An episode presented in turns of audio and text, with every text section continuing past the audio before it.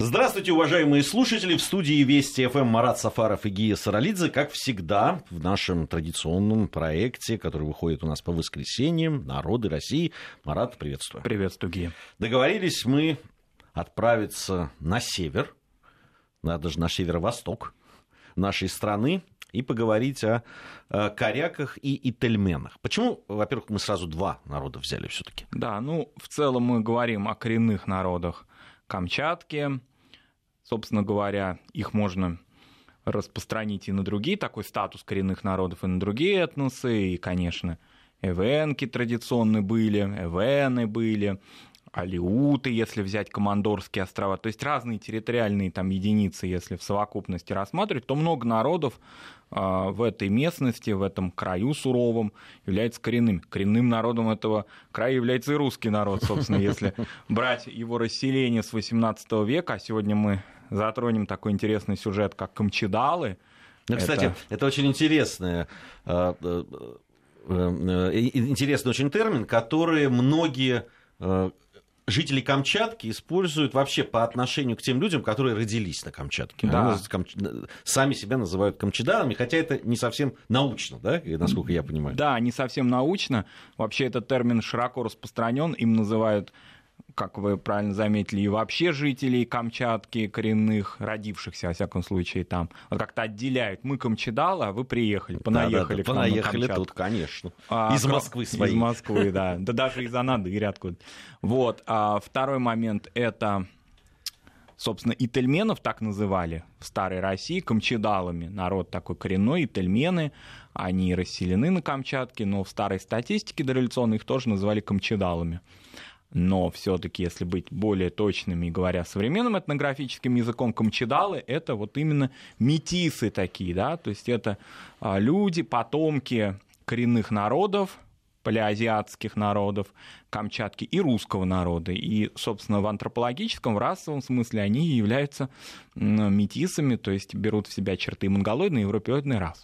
Мы, когда о якутах говорили как раз, что есть тоже вот такой народ, то есть, собственно, он относится либо группа людей, переходных, да. И на Дальнем Востоке, в Преамурье у нас есть такая группа, которая является переходной между китайским народом и северо-восточным, выходцами из северо-восточного Китая, из Манчжурии, и русским старожильческим населением.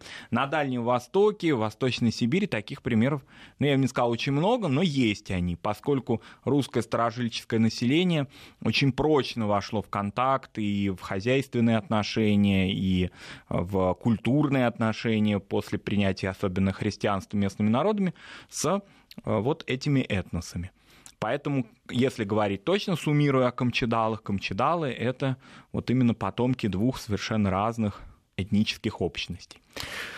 Если говорить о количестве, мы всегда ориентируемся по переписи 2010 года.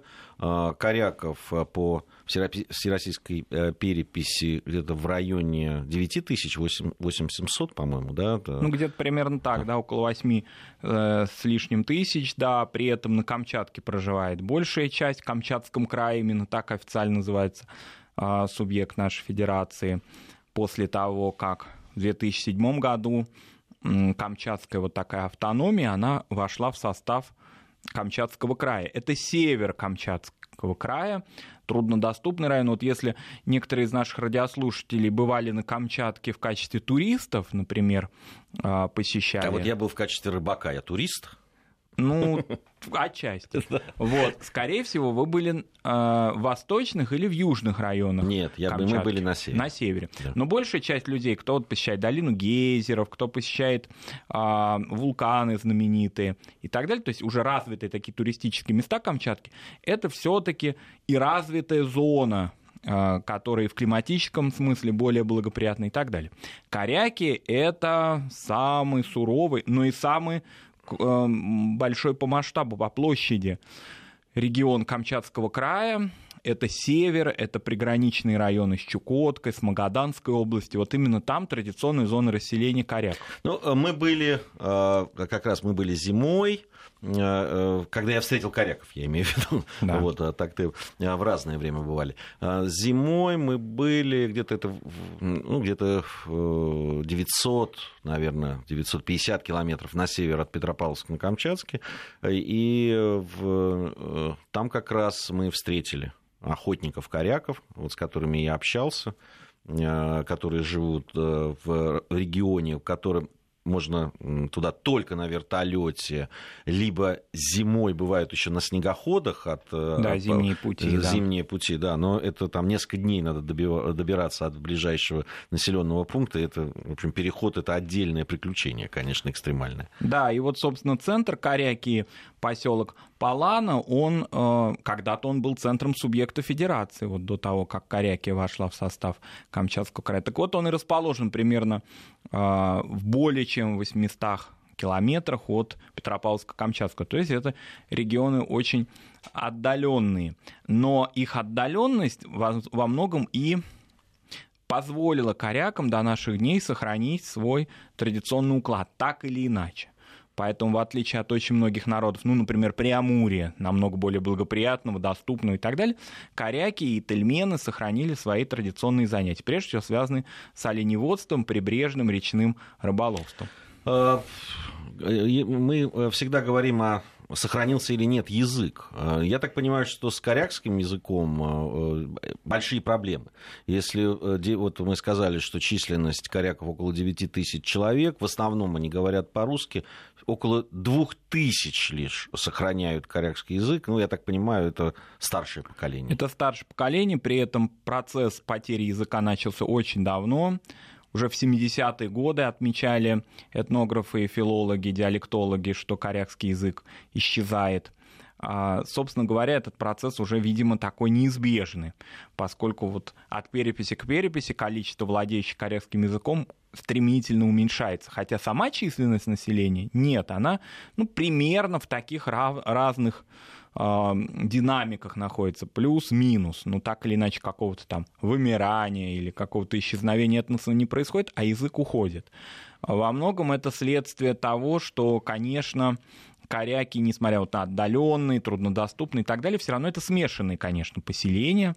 Кроме того, вот эти контакты ранние с русским народом были уже прочными, они упрочились, конечно, в 20 веке, когда стали создаваться большие оленеводческие предприятия, и когда поголовье, например, оленей составляло до 160 тысяч голов.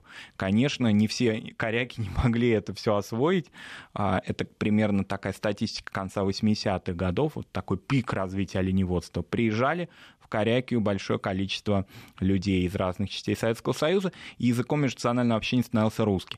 Поэтому, конечно, это русский язык. Они разговаривают со своеобразным акцентом. Вообще, я заметил, что очень многие люди, переходящие на русский язык, и даже для которых русский становится родным, такое их складывается впечатление, как будто все равно они говорят на своем родном языке. Вот так интонационно это чувствуется. Это и в Поволжье чувствуется, и в Южной Сибири особенно это чувствуется. Такая интонация какая-то все равно специфическая, восточная. И у коряков она тоже такая же. Воспроизвести ее достаточно трудно. То есть полиазиатская какая-то вот такая специфика, она легла на славянскую душу, и вот как-то вот такой сформировался особый говор, что ли. Но в целом, конечно, они русскоязычные. Например, есть данные по диалектам, по владению диалектами. Тоже трудно сказать, это, как всегда, дискуссия, диалект ли это или отдельный язык. Есть такие вот представления, что есть такой керекский язык. Это особая такая группа коряков. Так вот, им владеет всего 2 человека. 2 человека? Да. Хорошо, про современность коряков мы сейчас поговорим, и сейчас у нас на связи Катя Винник, специалист информационного портала «Вестник Кавказа». У нее мы рассчитываем узнать, чего сейчас ждут коряки от государства, от того, чтобы либо сохранить какую-то традиционную жизнь, какие у них есть проблемы. Катя, здравствуйте. Добрый день. Добрый день. Да, итак, вот я общался с коряками, как раз когда сам ездил пару раз на север Камчатки. Мне интересно будет сравнить то, что я услышал от них, то, что сейчас вы расскажете нам по поводу чаяний коряков и чего они ждут от государства. Хорошо. Смотрите, дело в том, что сегодня перед коряками стоит непростая задача приспособиться к новым условиям современной жизни. И, конечно, помочь им в этом должно государство. По сути, жизненный уклад коряков не менялся на протяжении сотен лет, и только с приходом советской власти произошли существенные изменения. И надо сказать, что при Союзе в отношении коряков все было очень грамотно организовано. Конечно, исчезли такие традиционные виды деятельности, как, например, морской зверобойный промысел, но им на смену пришли оленеводческие и рыболовецкие колхозы и совхозы. То есть, по сути, те же самые виды деятельности, только очень правильно приспособленные к новым условиям. Помимо этого появилась еще и письменность, то есть еще одна отличная возможность передавать обычаи и традиции следующим поколениям. Казалось бы, будущее коряков обеспечено процветанием Советского Союза, но, увы, с его распадом положение малого народа значительно ухудшилось. С отразением совхозов и колхозов исчезли благоприятные условия для деятельности, и сейчас население Корякского округа живет в основном за счет натурального хозяйства. Конечно, есть национальные предприятия и фермы, но они, к сожалению, малоэффективны из-за неразвитой транспортной инфраструктуры и отсутствия крупных перерабатывающих предприятий. То есть, по сути, коряки производят продукцию, но не имеют возможности доставить ее до конечного потребителя. Что же необходимо сделать для поддержки народа? Ну, во-первых, нужно понимать, что коряки – это естественное продолжение природы. То есть, иными словами, окружающая среда является главным фактором, гарантом сохранения их идентичности. То есть выделение территории возможности заниматься оленеводчеством и рыболовством – это первое, что необходимо осуществить в рамках программы поддержки этого народа.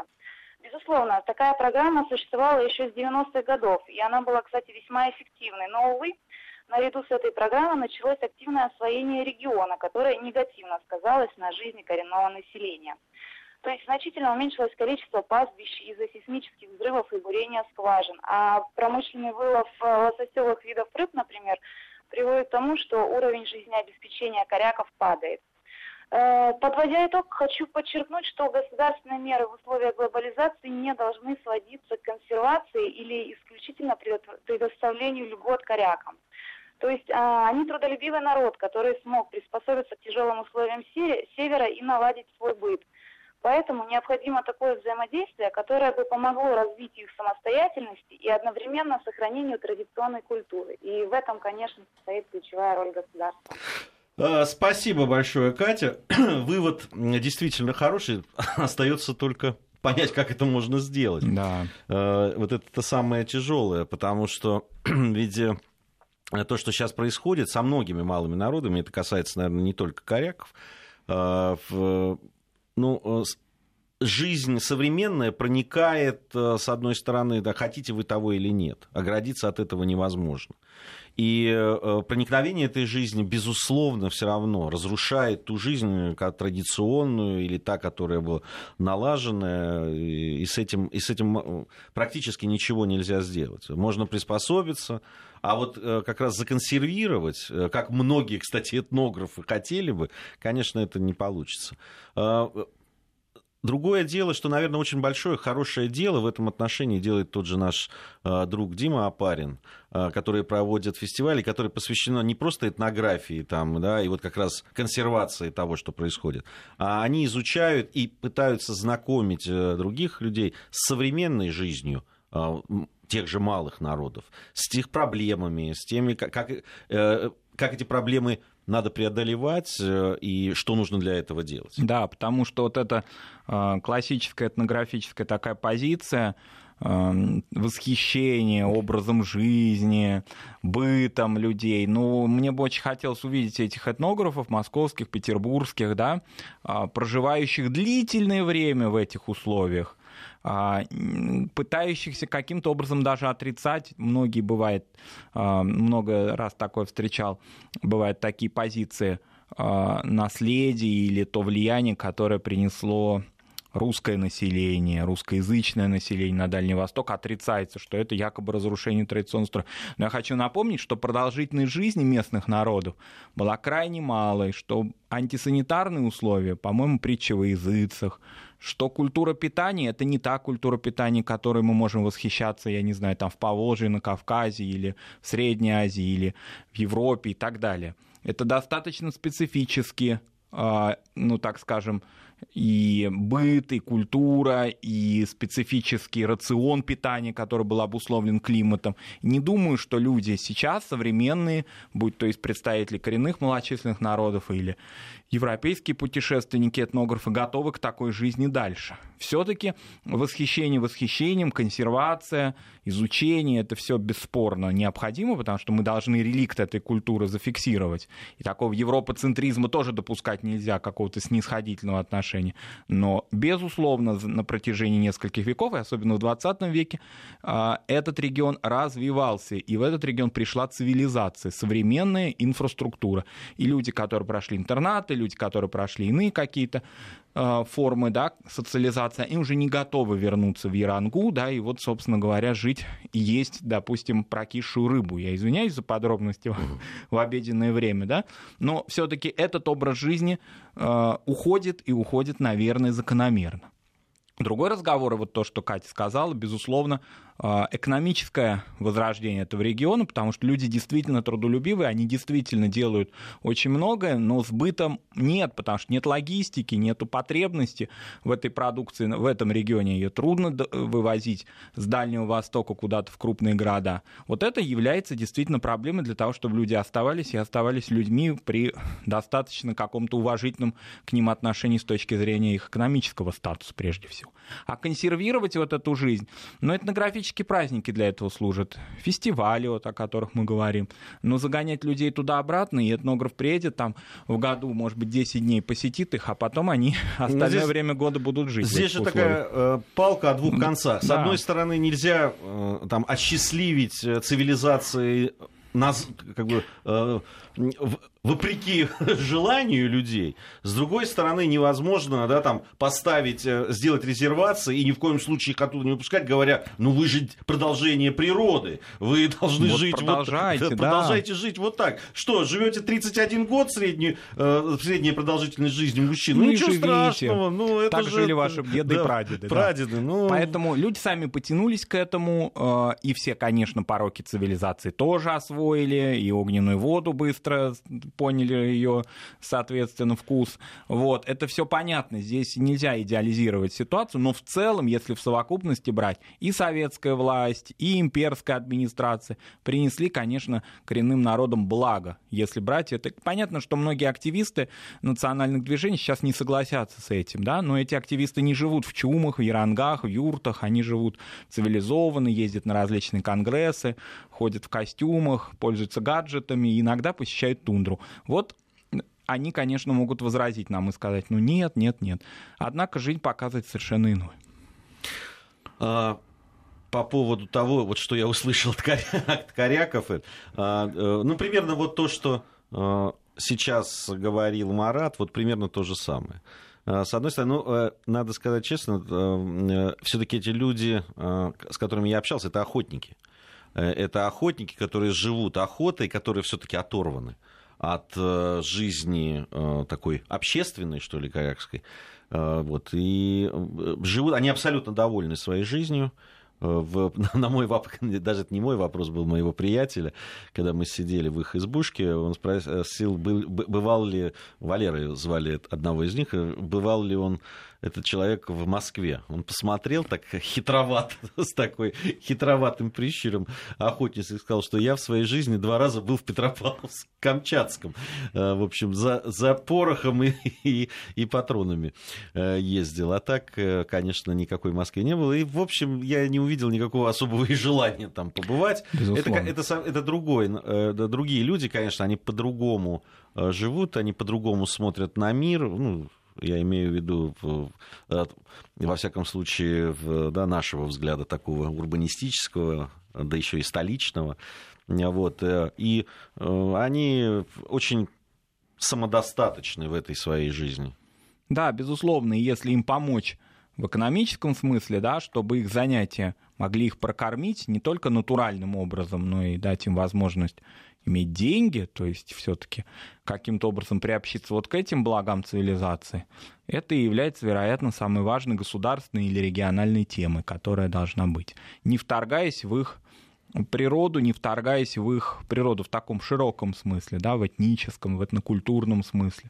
Делать так, как, ну, так скажем, делала, в общем-то, достаточно продуктивно советская власть, потому что действительно вот эта оленеводческая специфика, она отражала их традиционные занятия, она была им привычна, и она давала в то же время им заработную плату в течение долгого периода времени. Нельзя сказать, что все предприятия были процветающие, были убыточные, были и те, которые порождены плановой экономикой, то есть тем, когда, в общем-то, спрос не очень-то важен, главное, чтобы люди делом занимались. Но в целом, конечно, это было очень прогрессивно. Если вернуться к каким-то таким формам в современной экономике со сбытом этой продукции, мы же видим во многих магазинах в столичных, в Петербурге, в Москве, в больших городах, в премиум-сегменте продукцию оленину, например, да, и если обратиться к ее маркировке, не всегда она отечественная. А почему она не отечественная? Почему она не может быть, допустим, ямальская, она уже появляется, или какая-то иная, камчатская и так далее, якутская.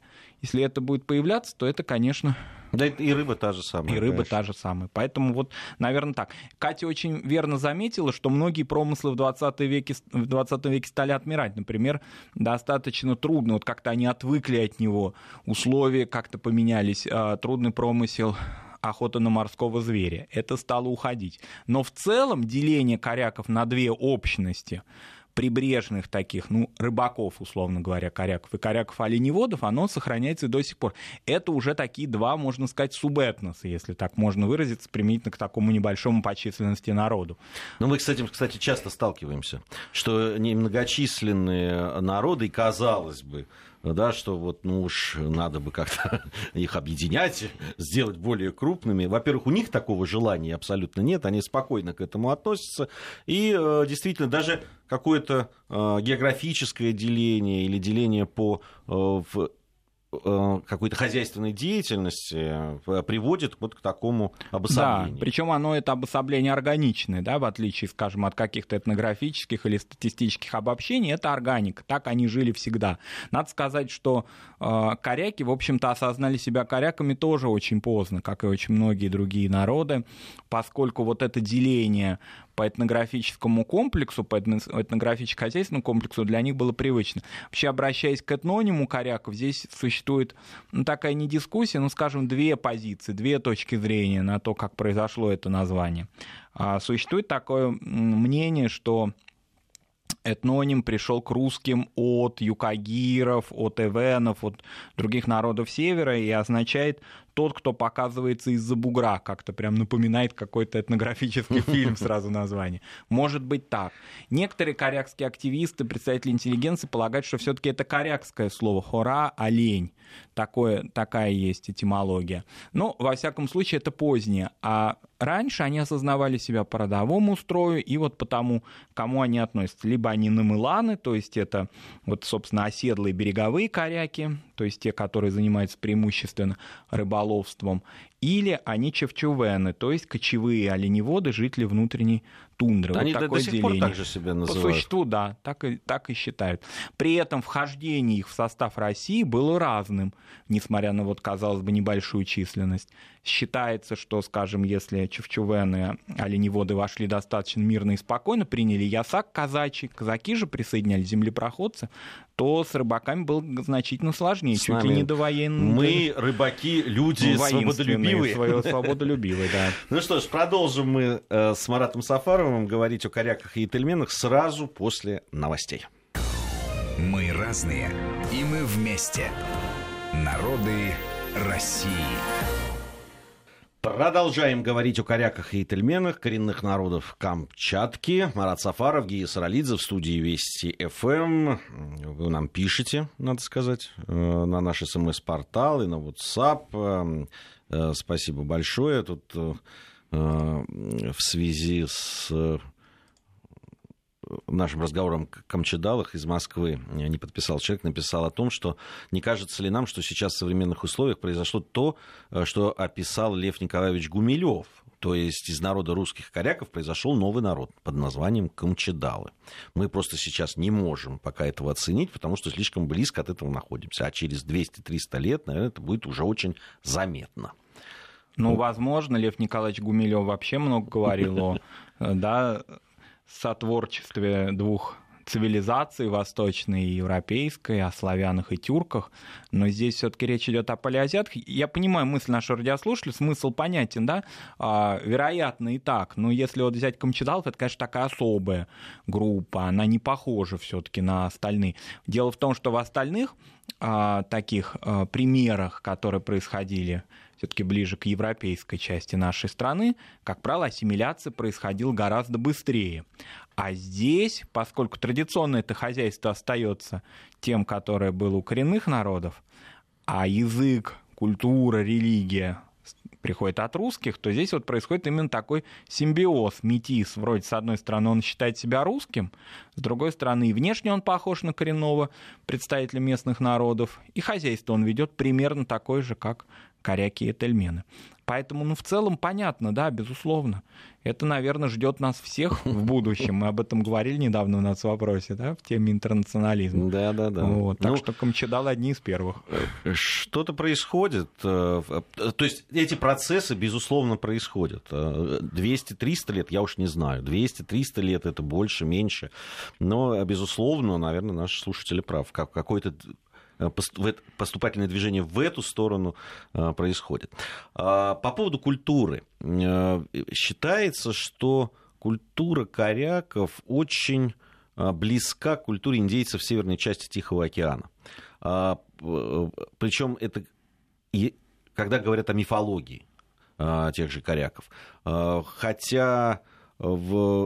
чем дальше, понятно, сходство с жизнью, оно, чем дальше, тем больше разницы и отрыв этот, но вот наличие такой культурного сходства подчеркивается ученым. Да, вообще вот эта тема сходства палеазиатских народов Восточной Сибири, Дальнего Востока и индейцев, она давняя, очень старая тема. А если ее расширять, то многие находили сходство между индейцами и тюрками даже. Я помню такие, не побоюсь этого слова, немножко маргинальные, конечно, концепции 90-х годов, когда находили какие-то языковые сходства. Тюркологи в языке индейцев Мексики, например. Мне это уже тогда казалось немножко, так скажем, притянутым за уши. Какой-то вот такой полноценный, стройной, непротиворечивой концепции о сходстве народов нашей страны, Дальнего Востока и индейцев я лично не встречал. Может быть, я их в силу своего какого-то минуса, да, пробела в образовании не нашел. Но не знаю, не убеждает меня что-то когда конкретное. Ведь бывают лексические сходства, их полно, очень много, они еще ничего не означают. Когда слова похожи в разных языках. Бывает, когда есть единый корень, бывает, когда историческими причинами это обусловлено. Мы приводили примеры, по-моему, да, когда очень много тюркских слов в картвельских языках, скажем, да, и трудно уж сказать, от турецкого ли языка они пришли, а может быть, они вообще какие-нибудь еще там половецко-грузинские связи. Может быть, и здесь такая же история. Не знаю, ничего конкретного сказать не могу. Хотя в мифологии, да, действительно, этнографами рассматривается это. Но все-таки быт и культура очень разные. Индейцы никогда не жили в таких суровых условиях, в которых коряки выживали фактически. Да, они приобщились, адаптировались к этому, но все-таки это очень разные. Допустим, между народами Аляски, включая и, собственно, индейцев Аляски, конечно, инуитов, о которых у нас была целая программа, и народами нашего Дальнего Востока, конечно, сходство масса, потому что этнографический комплекс похож, схож. Эскимосы. Эскимосы, инуиты, как раз, да, как их принято называть на Аляске. У нас говорят эскимосы, там говорят инуиты, а суть одна и та же. Алиуты. Между ними, конечно, сходство есть, потому что образ жизни похож. А допустим, индеец Латинской Америки или индеец внутренних штатов США, ну, не знаю. Мне кажется, что это какая-то такая романтика, которая говорит о том, что, ну, она в основе ее, конечно, такая романтическая идея о том, что эти народы бороздили воды Тихого океана, что это им все было доступно, что они могли, ну, чуть ли не с Камчатки, да, ну, я утрирую, конечно, до Калифорнии доплыть. Может быть, мы не знаем об этом. Эрих Рыжий из Скандинавии доплыл все-таки до берегов Америки когда-то, да, минуя Гренландию.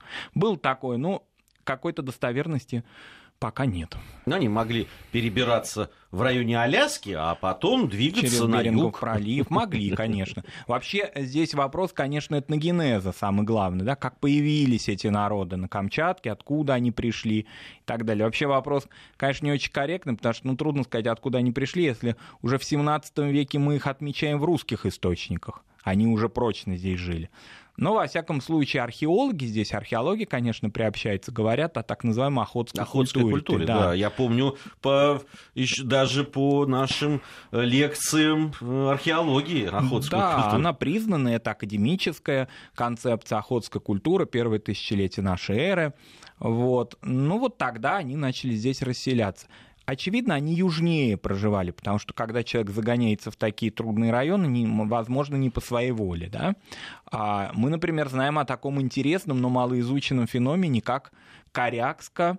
Корякска фактически, ну, не знаю, как сказать. В общем, войны коряков и чукчей. Так склонить очень сложно. Даже корякско-чукотские войны, если так можно выразиться, за пастбище, которые велись достаточно интенсивно. Они только в XVIII веке прекратились, во многом в связи с приходом русских. Чукчи вообще воинственный был народ.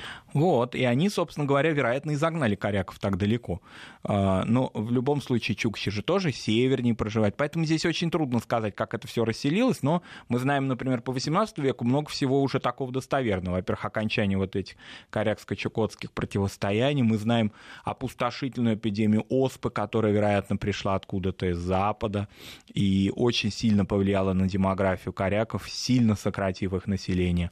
И в 17-18 веке начинается христианизация, этапный такой момент для жизни народов Камчатки. До сих пор почитается там епископ Иосаф Хатунцевский XVIII века, который обратил коряков и этельменов в православие. Миссия была там специальная такая. Ну, подобно вот митрополиту, вернее, церковному деятелю Иннокентию, который гораздо позднее уже там и с алиутами проводил миссионерскую деятельность.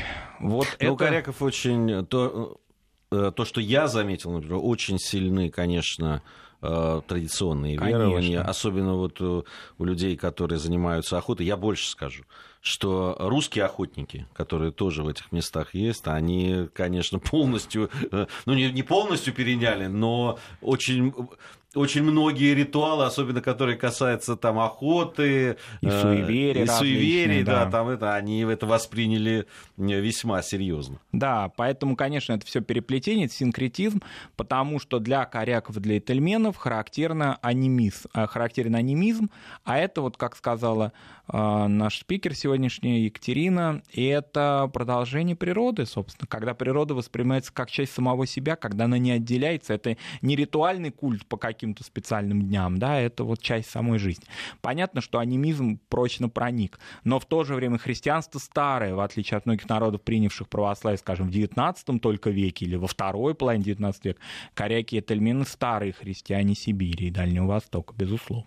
Вообще вот это интересно очень, как ты можешь определить, ну, допустим, вот когда мы были, то там на этом двухюрточном озере, где-то километров 900, я говорю, это на север от Петропавловска-Камчатска, и если ты видишь, как двигается человек по тайге, сразу можешь определить, это кто-то из наших, который из Москвы прилетел, или это место. Хотя, может быть, там это далеко, и ты не видишь там элементы одежды и так далее. Просто по походке, по тому, как человек вписывается в местный пейзаж.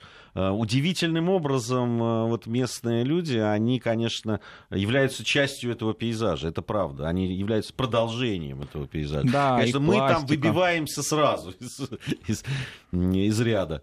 Да, пластика, сама приобщенность к этому климату, сама одежда. Вот, например, одежда традиционная, она глухая фактически для того, чтобы никакой вообще ни ветер, ни снег никак не был занесен. Такие фактически комбинезоны традиционные шьют, особенно женские. Мужские тоже, допустим, штаны заправляют в унты.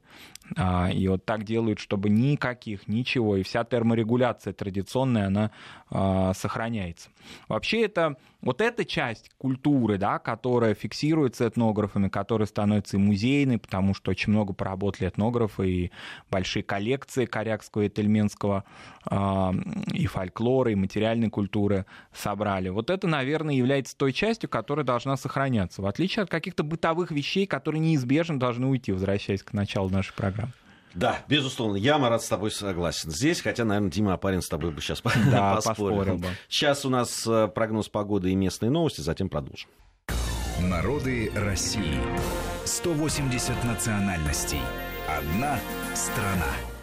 Продолжаем нашу программу из цикла «Народы России». Сегодня говорим о коряках и тельменах. И вот вторую часть надо уже притворить. В жизни так много времени. Последняя часть нашей программы осталась. Марат Сафаров, Гия Саралидзе по-прежнему в студии Вести ФМ. И тельмены.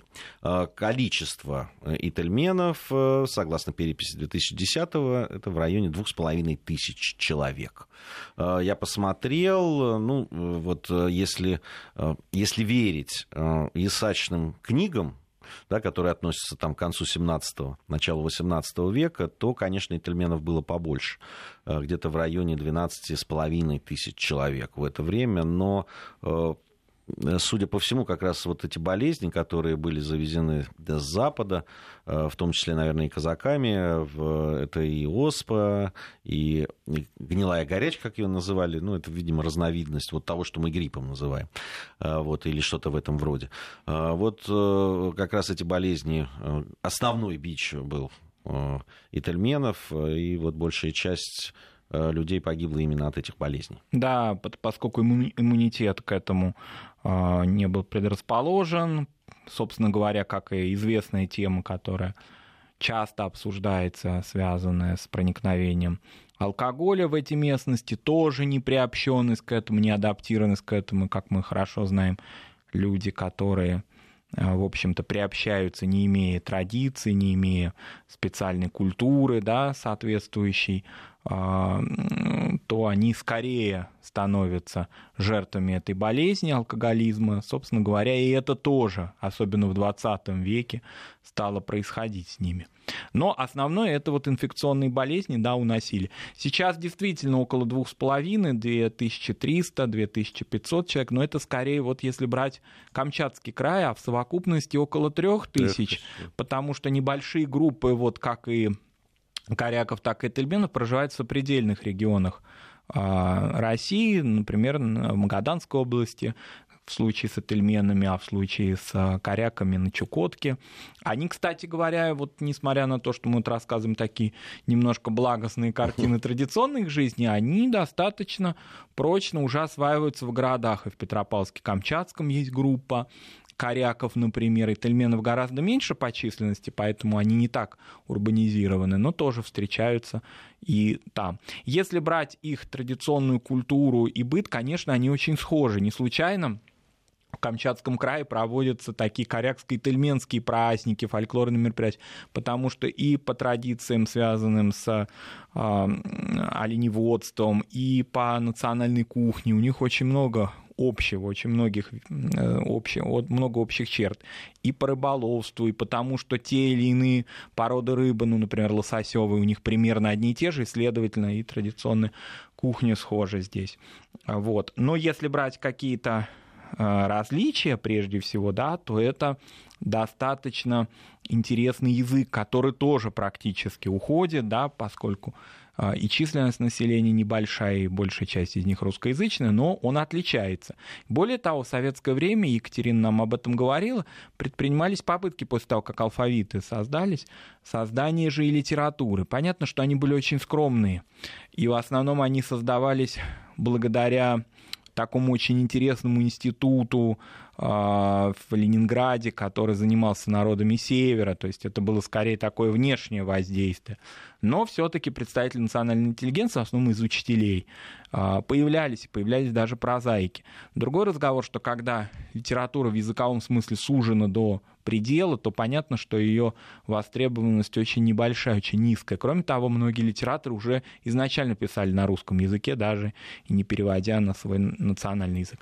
Вообще, я, как не специалист по северным народам, но человек, который все-таки занимается уже давно вот такими программами. И бывали много раз на севере. Да, и бывал там. Вот я очень много слышал о ительменском фольклоре. Кстати, вот о корякском нет, а вот об ительменском, да. Даже есть замечательные мультфильмы, которые основаны на ительменском фольклоре. Ну, кого-то, видимо, из аниматоров это впечатлило. Вот как раз эти циклы сказаний о вороне, это Кутхи.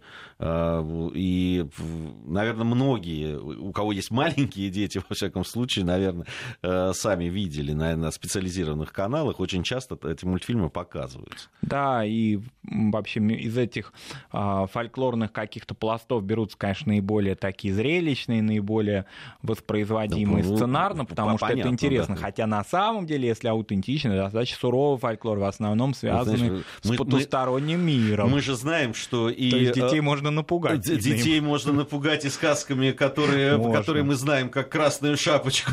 Или, да, там... Смотря как пересказывать их. Смотря как пересказывать и смотря какие взять, в качестве чего источники взять. Потому что все эти сказки... Про античных мифах вообще не говорим о них. За гранью иногда могут быть. Так что, безусловно, если говорить серьезно, ительменская мифология, она очень такая многослойная. Вот эти верхние миры, они для коряков свойственны. Конечно, в основном традиционно связаны с взаимодействием человека и потустороннего мира. И здесь христианское влияние, конечно, ощущалось. Например, погребальный обряд изменился, он стал привычный, такой характерный для христианских захоронений.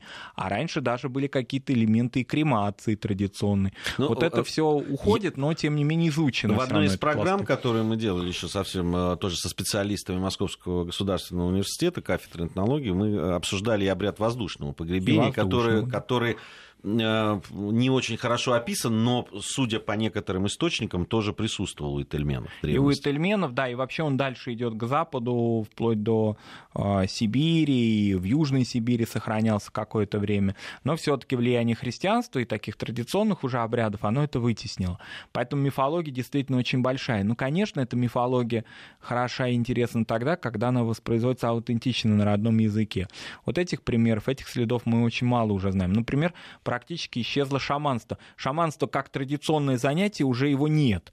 Существуют какие-то определенные, ну так скажем, черты, которые какой-то человек, опытный, владеющий языком, может воспроизвести с бубном. Но сказать, что это шаманство как, ну не знаю, как специальность, если так можно выразиться, как какое-то сословие, у этого ни у ительменов, ни у коряков уже давно нет, конечно. Ну, кстати, вот у ительменов по сравнению с коряками абсолютно четко есть хозяйственные приоритеты по хозяйственной деятельности. Это рыболовство. Причем оно как морское, что понятно, так и речное. И это важное очень отличие. И вот лососевые породы как раз рыб они добывали. Вот, да и охотников ительменов довольно много. Да, и охотников, и оленеводство все-таки потом начало проникать, да, безусловно. Причем интересно, что рыболовство, вот, собственно, на рыбу, да, которое специализируется на рыбе, оно было традиционно речное. А вот если мы берем тюленей или других тюленевых животных, то это, понятно, морское. Но в последнее время вот морской вид уже стал уходить, он трудный, тяжелый.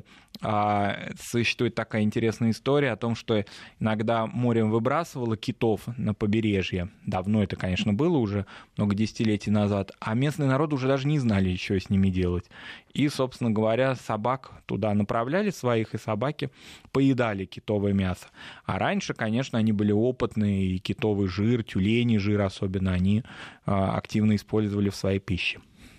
Но сейчас, конечно, все равно, вот если взять, допустим, традиционный, ну, такой, наверное, код какой-то кулинарный коряков и ительменов, он сохраняется. Это юкола, конечно, которая специальным образом, это рыба, ну, сказать, что она вяленая, она не вяленая, сказать, что она сушеное, не сушеное, это что-то такое вялено-сушеное, скажем так, такой рецепт, которую подвешивали в специальные домики, они называются балаганы. Я думаю, что это из русского языка пришло, но вот оно сохраняется. Эти балаганы всегда на сваях специально, чтобы животные не могли. Юкола, она еще характеризуется определенным способом разделки рыбы. Да. И то, что она надрезается на довольно такие маленькие квадратики, прямоугольнички, не знаю, как получается. Вот. Пластиночки такие, да. При этом старая традиционная юкола была не соленая. Вообще интересно, что коряки и тельмены, особенно коряки, очень долго, даже несмотря на приход русских казаков, не употребляли соль и сахар. Традиционно вообще не солили ничего. Поэтому, вот, например, этот вот в начале, может быть, я кого-то из представителей местных народов обидел по рецепту, тогда уже извиняюсь, но непривычная нам, людям европейской части страны, рецептура квашеной рыбы, да, которую квасили ни много ни мало в ямах. Мы сами прекрасно представляем, что, конечно, они хотели достичь некой герметичности, но достичь ее очень трудно, поэтому, конечно, запах специфический, и не солят это. Вот это такой традиционный был рецепт. Он, конечно, сейчас уходит, потому что люди-то уже владеющие такой рецептурой, такой технологией, их очень мало, но, тем не менее, вот так. Поэтому и юкола старая традиционная, она не соленая. Потом уже стали появляться похожие на наш традиционный соленье рыбы рецепты. Да, но у нас совсем немного времени по поводу, ну вот уже о каких-то специалитетах корякской и тельменской кухни мы сказали. Ну, понятно, что очень много употреблялись в пищу мясо диких животных. Вот, и могли, кстати, заготавливали обычно там, вот, ну, там семья охотника, да, вот на зиму это либо лось, либо медведь, например. Да, причем охотничьи рецепты больше распространены у тельменов, а оленеводческие у коряков. Коряков. Да. Собирательство, продукты собирательства, большое количество их было. Сейчас, конечно, это уходит. Раньше было много всего, корений различных, ягод. Лето очень короткое, оно дождливое достаточно, прохладное. Там средняя температура на Камчатке в этих северных районах около 14 градусов этого июля тепла. Поэтому вот за это короткое время надо было заготовиться. Спасибо большое, Марат. Спасибо, Гия. Спасибо. На этом наша программа завершена. Я остаюсь и жду Армена Гаспарянов в студии.